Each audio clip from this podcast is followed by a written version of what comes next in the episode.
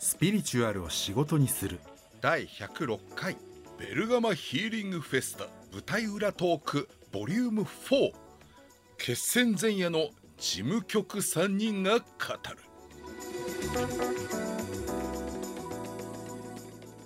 先月記念すべき第1回としてベルガマヒーリングフェスタが開催されました。大盛況のうちに幕を閉じて大きなトラブルは全くなかった模様。ということで1ヶ月ほど経った今だからこそ実はいただいていた音源を公開しようと思います。今日お送りする音源はまさに明日がベルガマヒーリングフェスタの当日だよというまさに決戦前夜を迎えるにあたっての事務局3人によるイベントへの直前の意気込みを語った内容になっています。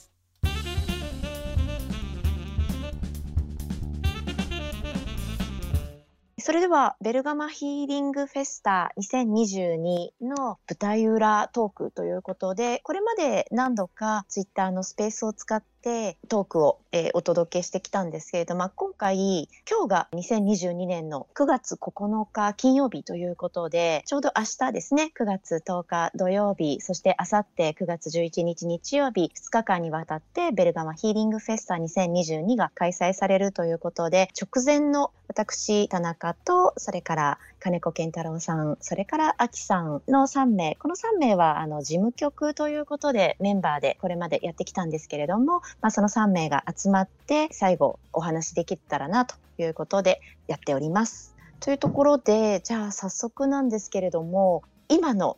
気持ちはどんな感じでしょうっていうところをちょっと聞いてもよろしいですか？秋さんどんな感じですか？い。よいよですけれども、は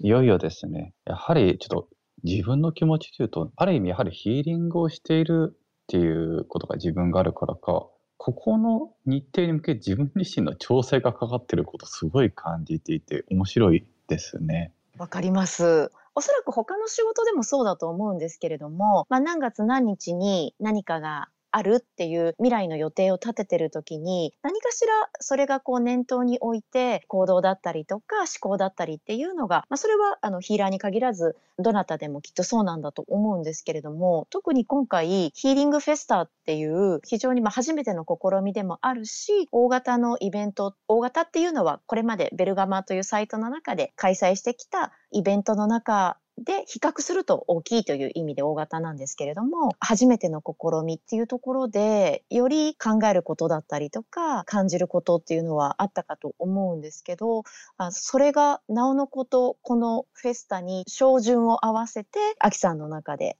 なんかいろいろあったっていうことですかね？理解してるのは。そうですね、うん、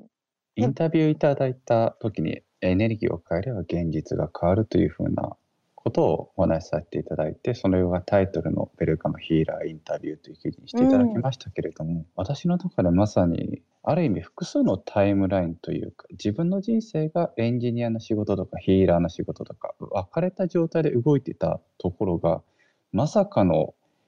ベルガマヒーリングフェスタの話を昔の IT の現場でご一緒した方に話すとか、そんなイベントまで話発生していて、ある意味内面的な統合が起きていて、現実、実際に体験する様々な人との関わりとかでも統合されていって、このベルガマヒーリングフェスタというこの2日の日程に自分の人生が照準が合わさってここに集結しているようなそんなものを感じてますね。そうなんですね。今までじゃあバラバラだったっていう感じがあったってことですね。そうですね。職業人生というところでヒーリングとやはり IT エンジニアというのはある意味なんか結構、うん、分野として離れてる部分もあるなっていうのも感じていたんですけどもまさかその中で今まで関わったきたし IT の仕事の方の方に例えばヒーラーインタビューの記事を見ていただくようなイベントが発生しているのは私の中ですごい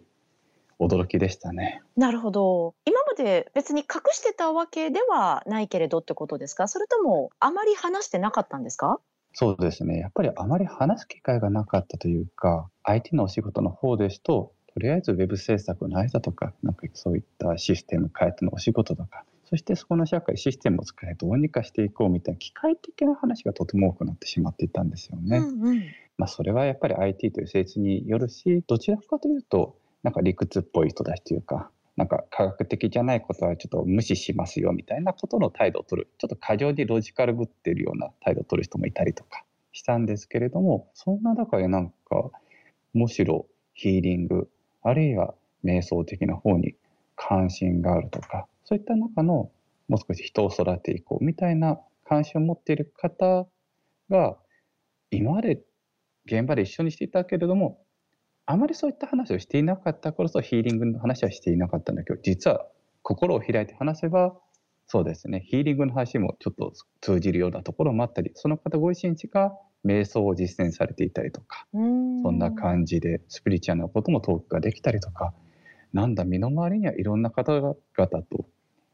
自分自身の取り組んでいること全て話せてしまうような方もいるんだなっていうのが非常に面白いかったですね。なるほど。はい、ありがとうございます。明日からということで、前日ですけれども、どうですかっていうような、今日この瞬間の思いというよりは、ここに至るまでのこのイベントを企画して、今日に至るまでのプロセスの中での変化を話してくださったのかなと思うんですけれども、じゃあ続いて、ケンさんですね。アキさんのように、ここまでのプロセスでもいいですし、もしくはまあ今この瞬間の思いだったりとか、どちらでもいいんですが、今どんな感じですか？今この瞬間は、ものすごく落ち着いているというか、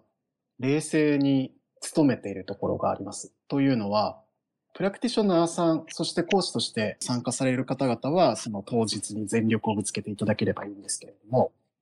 その裏で実務的に例えばその参加者の方々に前日リマインドのメールを送るとか、プラクティショナーさんに対してその終わった後のやり取りをどうするかとかっていうところは、私は結構その実務面を細かい仕事を今日いろいろ動かしていまして、楽しくお祭りで盛り上がっていこうっていうのはすごい皆さんそうであってほしいんだけれども、その反面裏側でそれでこう見落としが起きないかどうかとか、細かいここら辺抜けてるとダメだよねみたいな仕事を今こう冷静に見渡して、あ、ここ足りてないよね、これやっとかなきゃねっていうのを見ようって思ってるので、私は逆にすごく落ち着いてるっていうか、淡々と当日皆さんが快適にやっていただく。そして終わった後も快適にこのイベントをランディングさせるというか、告知させるっていうところをすごく見てるので、うん。あの、面白くないかもしれないですけど、僕は逆にすごく落ち着いてます。うんうん。いや、はい。あの、はいっていうのは、本当にありがとうございますっていうのが、まあ、私自身は事務局のメンバーでありながら、2日目のワークショップデーの講師としても登壇させていただくっていうところで、ある意味で裏方でありつつ、表のプレイヤーとしての、まあ、両方を持っているっていうところで、ケンさんがおっしゃったお祭り的にこうワクワクする気持ちっていうのもありながら、まあ、同時に事務局としての裏方の目線も持ってはいるんですが、ケンさんは今回完全に裏方の方に入ってくださったというか、あのヒーラーさんとしてもう類まれなスキルをお持ちでいらっしゃるにもかかわらず、講師としてとかプラクティショナーとしてっていうふうには、あの今回は参加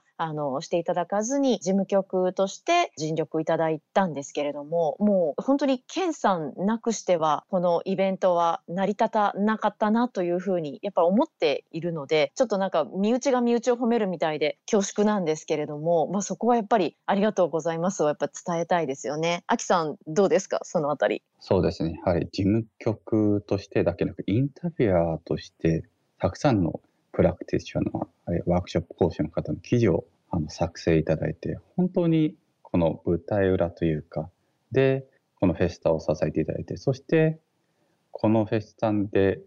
表に出ていくヒーラーを、まあ、支えているというか、魅力を出しているそんなサポートしていただいたなというふうに感じていますね。そうですよね。今回、明日がセッションデーということで、えっ、ー、と、12人のプラクティショナーが、まあ、合計14種類のイベントセッションを1日で開催するということに、まあ、なってるんですけれども、企画運営の部分であったり、こう各プラクティショナーとの、まあ、やり取りっていうところをね、え、ー、と、していただいたんですけれども、ケンさん、今、セッションデーが明日っていうところで、特にプラクティショナーの方々に対してはもちろんのことをこう受けてくださる、予約してくださっているクライアントの方々に何かこうメッセージだったりとかあったりしますか？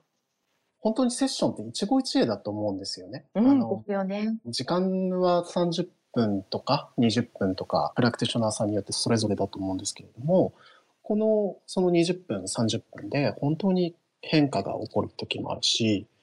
こう何か道が開ける体験とかってすることがあると思うんですよね。うんですので、まだあの予約の、ね、枠が空いてる方もいらっしゃいますから、興味があればぜひ飛び込んでいただいて、この一期一会の機会っていうのを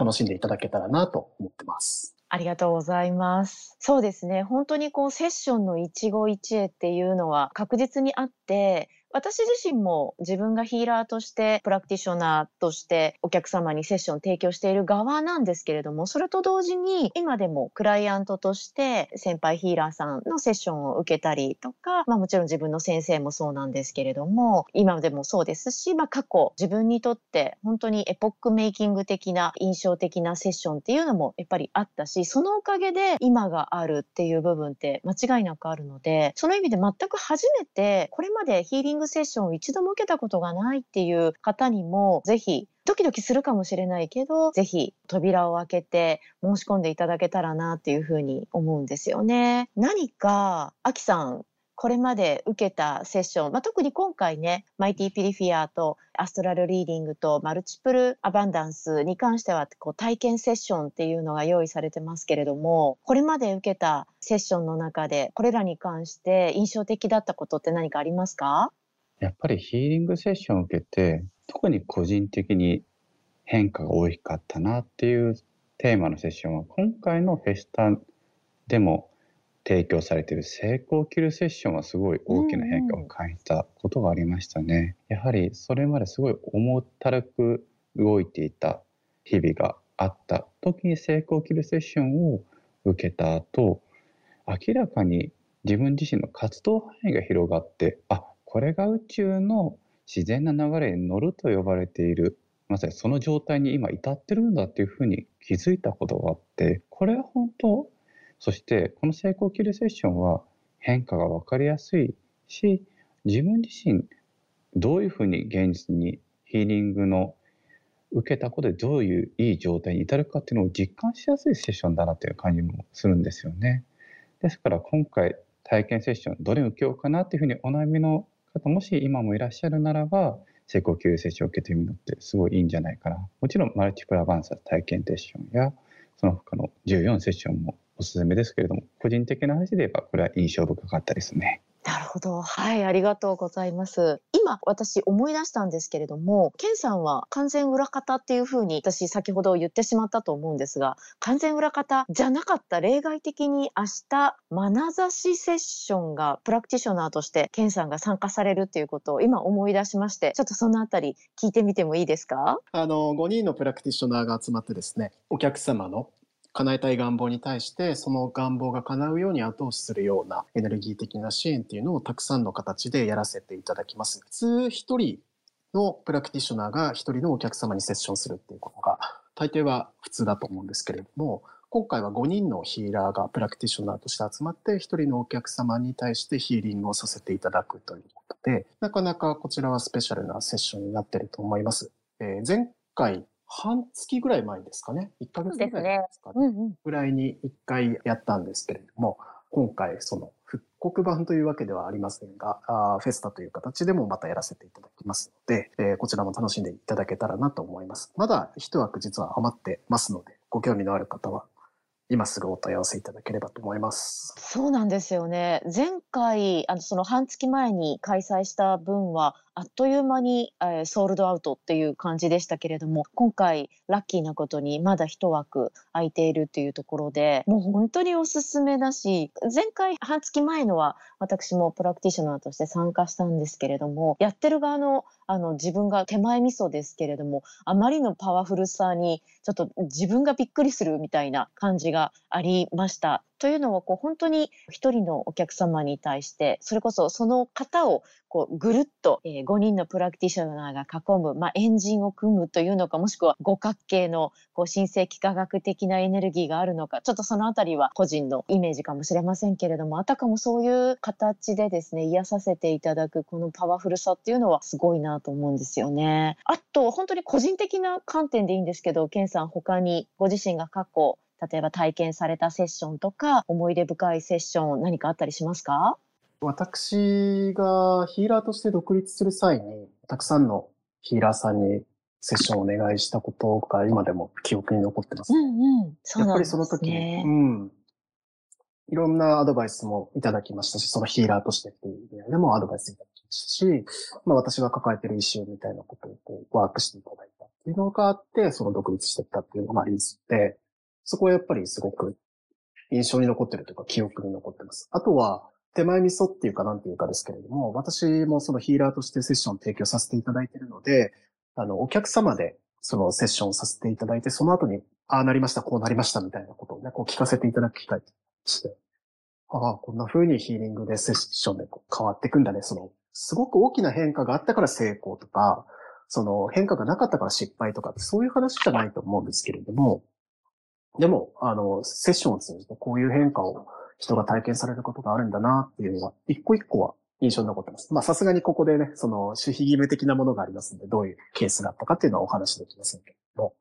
でも印象深いですね。はい、ありがとうございます。そうなんですよね。本当に一つ一つのセッション、それが時間の長さとかじゃないんですよね。長時間のセッションだからいいとか深いとかでは必ずしも測れないというか、もうそれこそこう本当にひらめきとか直感に従ってよくわかんないけど、これがいい気がするから申し込んでみるっていう、そんなんでいいのかなっていうふうに私は思ってますし、あの、何の気なしに受けたセッションで人生変わっちゃったっていうこともあると思うんですよね。なんかそういうようなことを私もケンさんのお話聞きながら感じたし、自分自身も思い返したりしてました。で、あと、あさってですね、9月11日の日曜日はワークショップデーということで、これは6名の講師がですね、午前中第1部にマイティピリフィアの修了者の方向けの講座を3コマ開催するのと、午後はですね、マルチプルアバンダンス、これは初級クラス修了以上の方が受講いただけるんですけれども、午後の部として3コマ、そして最後にですね、午前の部、午後の部、どちらでも、もしくは1日ずつ参加された方、どなたでもご参加いただけるトークショーということで、3部構成になっています。で、こちらもですね、非常に多くの方からありがたいことにお申し込みをいただいているということで、私も講師として登壇させていただくんですけれども、すっごい楽しみにしています。私は講師として参加するということで、で、同時に事務局でもあったので、まあ、事務局のスタッフとしては、1週間ぐらい前には講座をですね、完成させておいてくださいねっていうような段取りとしてそういうことをお伝えしていたし、で、私自身もほぼ完成させていたんですね。ところがなんですけども、これがヒーリングの面白いところで、昨日今日になって、またすごく私のところに、ちょっと本当にスピっぽい言い方になりますけれども、工事の、あの、まあ、ユニバースとかでも言ってもいいのかな、すごい情報が、なんかもう、雨のように降り注ぐみたいなことがちょっと起こってましてですね。で、あの、別に今まで作、用意して、えっ、と、準備していたもののまんま言っても問題はきっとないはずなんだけど今これ降りてきてる情報を反映させた方が絶対いいよなと思ってあさってなんですけど今必死にパワーポイントをちょっと作り直してるとか手直し入れてるみたいな感じで内心講師としては結構焦ってるっていう焦る焦るわけじゃないんだけれども仕事量がちょっと今激増しているっていうそんな状態なんですよね。だから頑張りますっていうところなんですけどアキさんそのあたりいかがですか？2日前ですけれども。いや、私もまさにそういった感じでして、ええ。講座の内容を、まあ、作ってはいたいたというか作り途中だったものがさらにあれ？こうじゃないな。これにやった方がいいんだなっていうのがなんかそれこそ歩きながらなんか浮かんできてそしてちょっと自分でその場で喋ってるような感じでうんなんか時々喋りながら書き留めたりしてあじゃあこれ反映しなきゃなとか思ってちょっと